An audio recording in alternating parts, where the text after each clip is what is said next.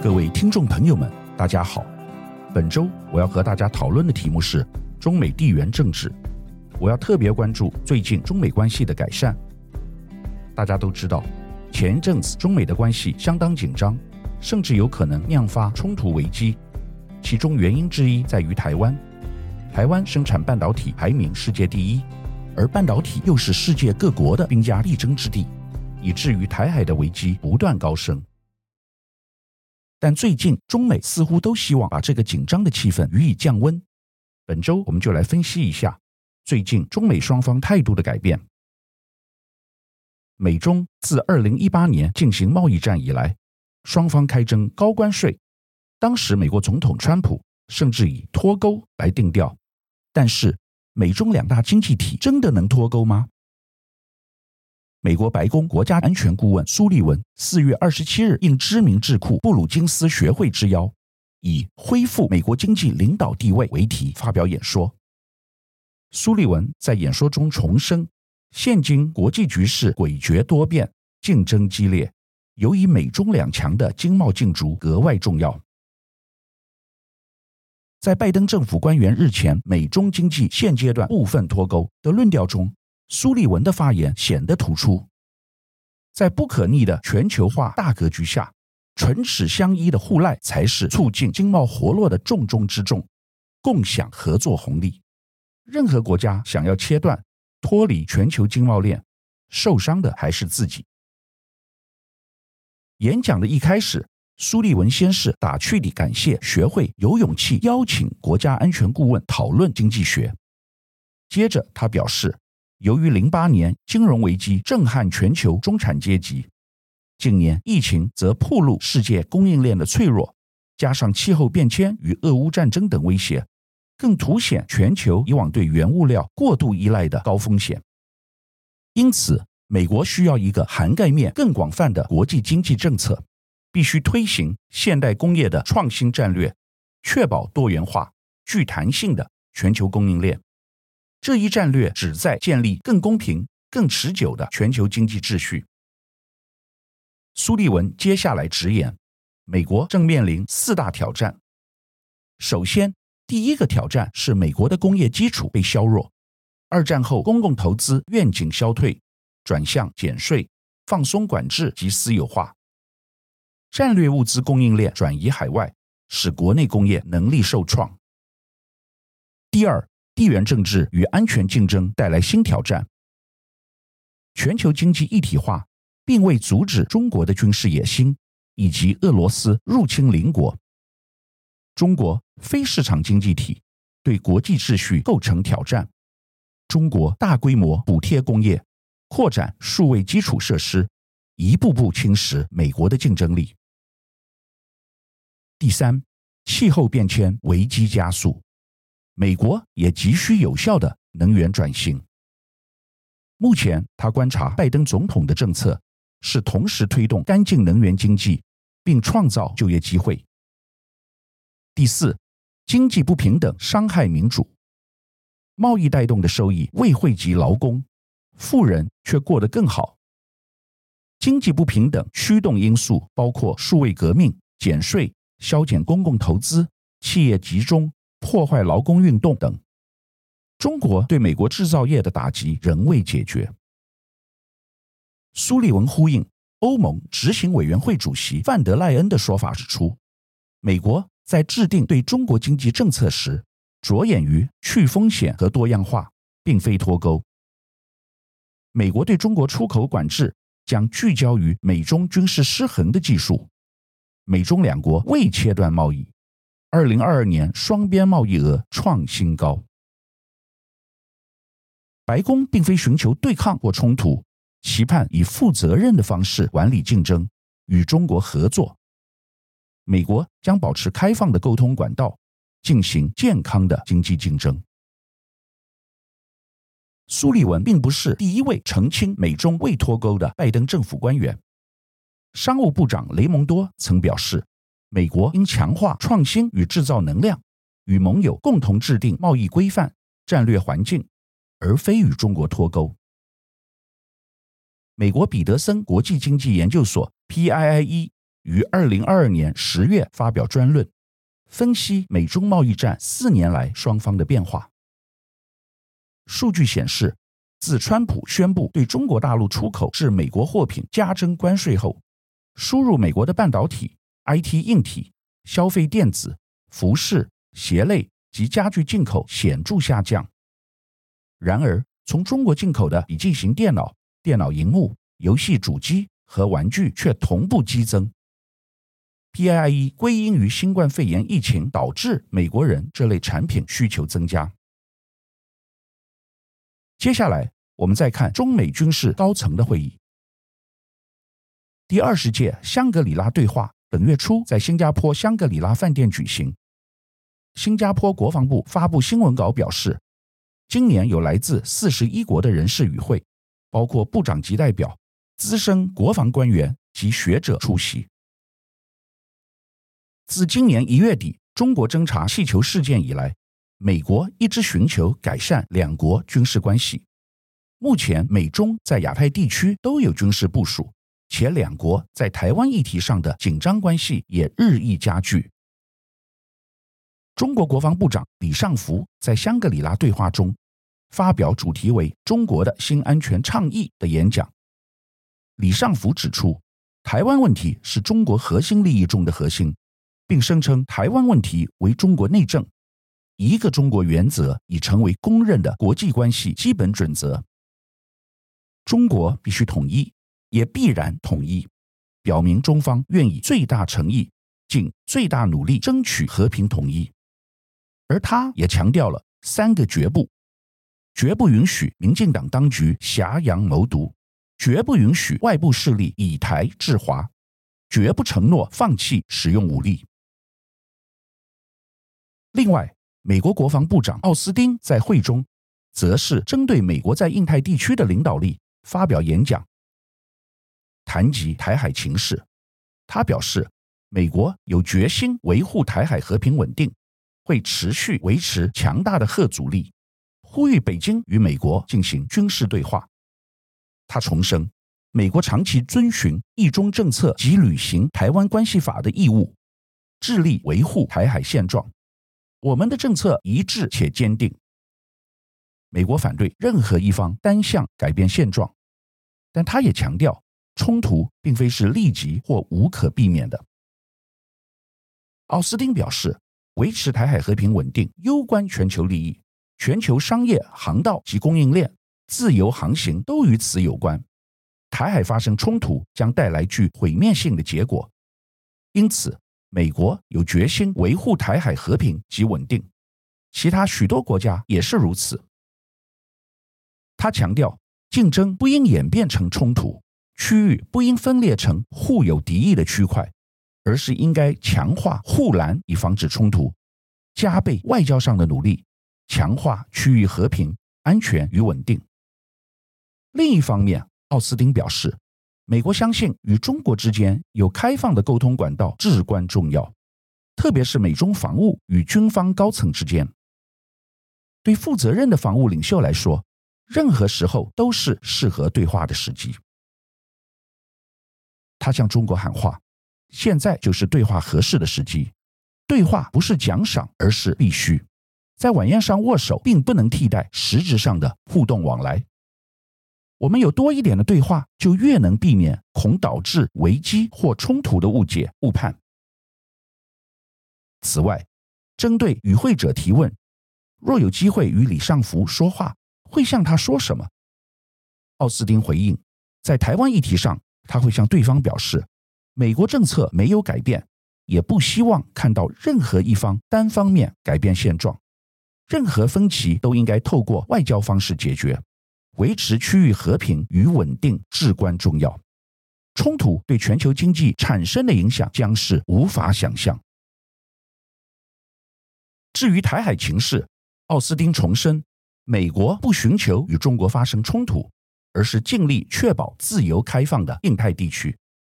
虽然他认为冲突并非立即或无可避免，但美国正在尽力确保维持现状。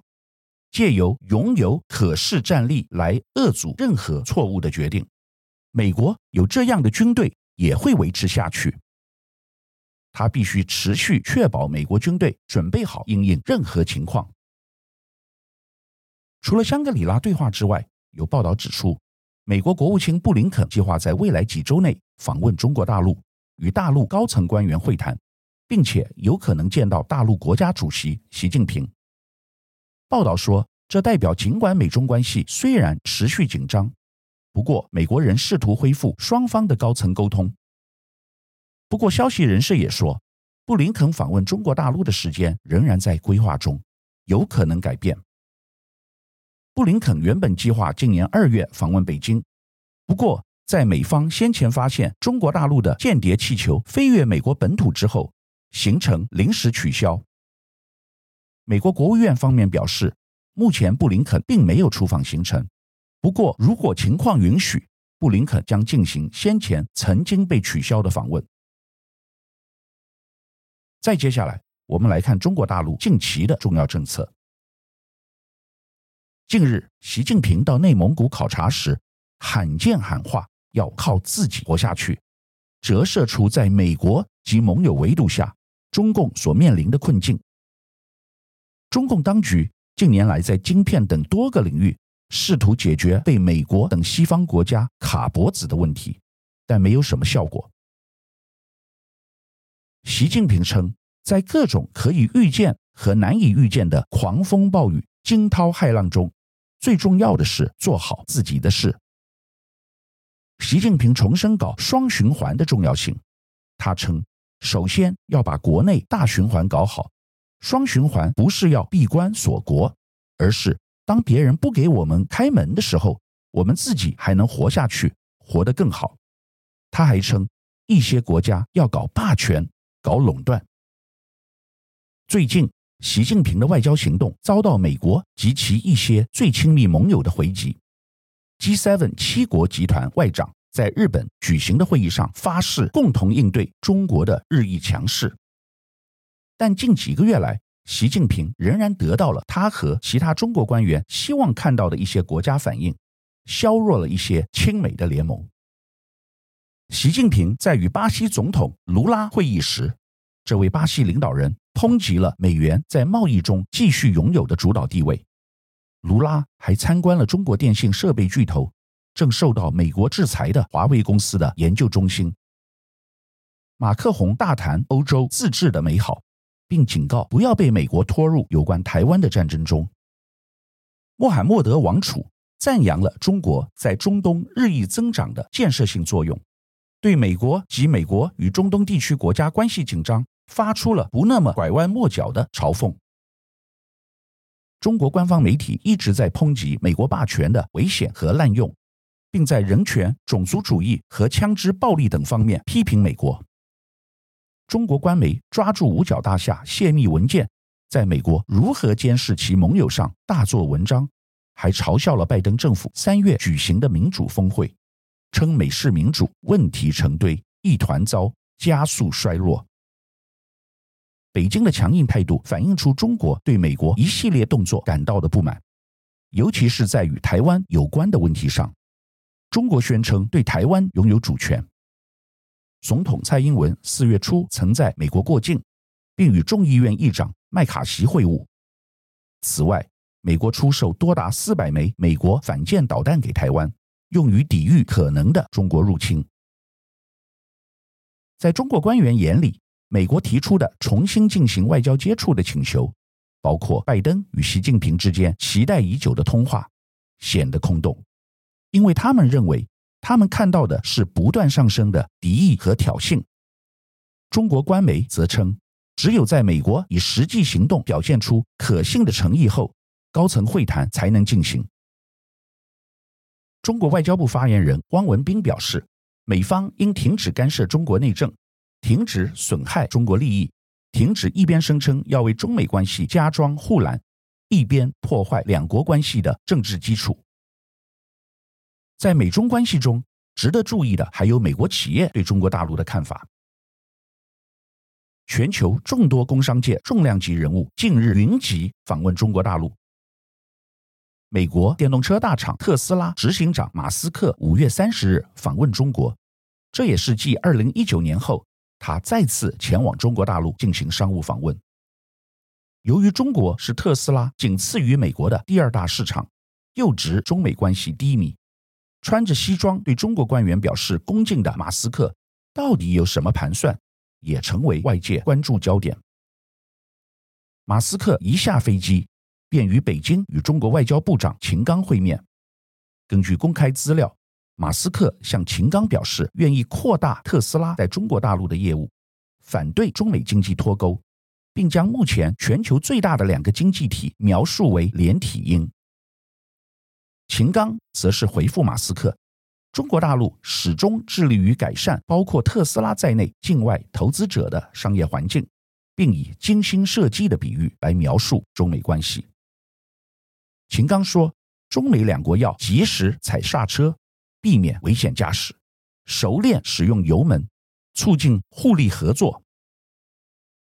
除了特斯拉执行长马斯克时隔三年再次登陆外，美国金融巨头摩根大通 CEO 戴蒙近期亲赴上海主持该机构一系列峰会，包括辉瑞、百度和星巴克 CEO 在内的中美多位商界大咖都现身会场。而刚刚迎来百岁生日的美国前国务卿季辛吉。这次与另一名美国前国务卿莱斯一同出席摩根大通线上圆桌会议。摩根大通第十九届全球中国峰会五月三十一日在上海开幕，集团 CEO 戴蒙时隔四年首访大陆。英国金融时报观察指出，摩根大通想要学会适应中美之间的紧张关系，而戴蒙此行也凸显美企在世界第二大经济体所做的努力。对中国大陆示好的工商界精英还有星巴克。星巴克新任全球首席执行官纳拉希姆汉五月三十日一展开上任后对中国大陆的首次访问。他接受媒体群访表示，中国是一个非常大的消费市场，而且会变得更大。星巴克坚持直营，不会止步于九千家门店的目标。希望未来中国成为星巴克在世界上最大的市场。接下来，我们来看欧洲国家的反应。尽管德国、法国和欧盟执委会领袖近日陆续前往中国访问，法国总统马克宏甚至发表令外界惊讶的亲中言论，但欧洲对中国的立场似乎并未软化。彭博新闻指出。欧洲配合美国，正对中国采取更强硬立场。美国与欧盟正合作推动联合策略，阻止中国获得发展半导体和国防产业的高科技。此策略包括出口管制、加强投资监管，以及共同合作取得关键原料。报道中还说，德国总理肖兹正与美国讨论限制中国取得关键产品的管道。其中的主要目标就是限制可用于半导体制造的化学品出口至中国，而先前与中国关系良好的意大利也正考虑限制意大利轮胎制造商贝耐利的最大股东中国中化集团的影响力。贝耐利的董事会成员表示，意大利政府的可能做法是限制该公司提供敏感科技给中化集团。据悉。意大利总理梅洛尼也正考虑退出中国的一带一路倡议。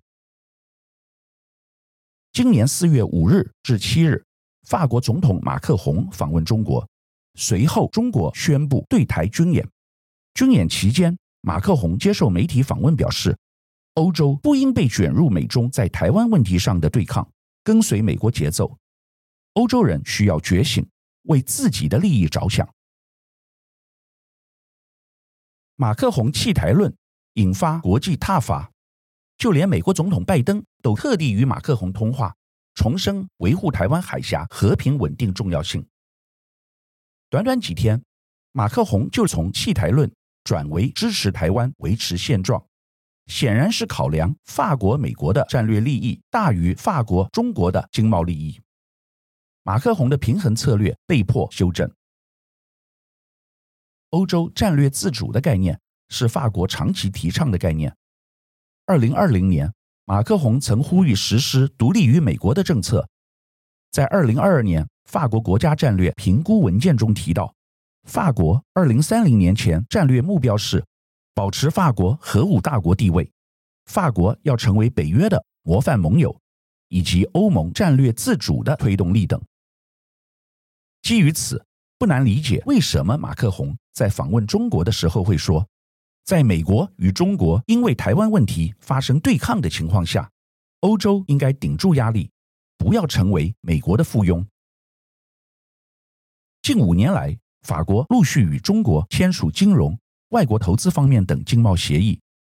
法国与中国彼此是前十大贸易伙伴国。中国出口法国的主要产品是科技技术，包括晶片、手机等；而法国出口中国的产品主要是航空工业产品，包括飞机等。四月，马克宏访问中国，签下了一百六十架空中巴士的客机大单。此外，中国还强调了两国在核能领域合作的重要性。这次与中国的交易让马克宏战略自主政策更添信心。本周我们和大家探讨中美地缘政治所引发的一系列问题，从之前的针锋相对，到最近双方都认清脱钩断链是不可行的，希望能够继续保持和谈。美国近期不断在对中国释出善意。除此之外，美国的企业更前仆后继地前进中国大陆，说明中国市场不容忽视。这也从台湾之光辉达董事长黄仁勋在访问台湾之后，计划前往中国拜访就可以看得出来。在台湾的我们，应该谨慎观察全世界地缘政治的微妙变化，不要刻意的选边站，更不要刺激中国，才能在危机四伏的紧张气氛中。找寻到一条台湾自己可以生存的道路。以上是本周我为您分享的趋势，感谢收听奇缘野语。如果喜欢我的分享，希望大家能够订阅、下载，以后直接收听我们的节目。另外，如果您想要留言与我分享您的心得，或是想要听什么样的新闻分析，欢迎到我们的脸书智门 Smart Gay 留言，或是私讯给我。欢迎大家推荐给你的亲朋好友们，邀请大家一起收听。那我们下集再见喽，拜拜。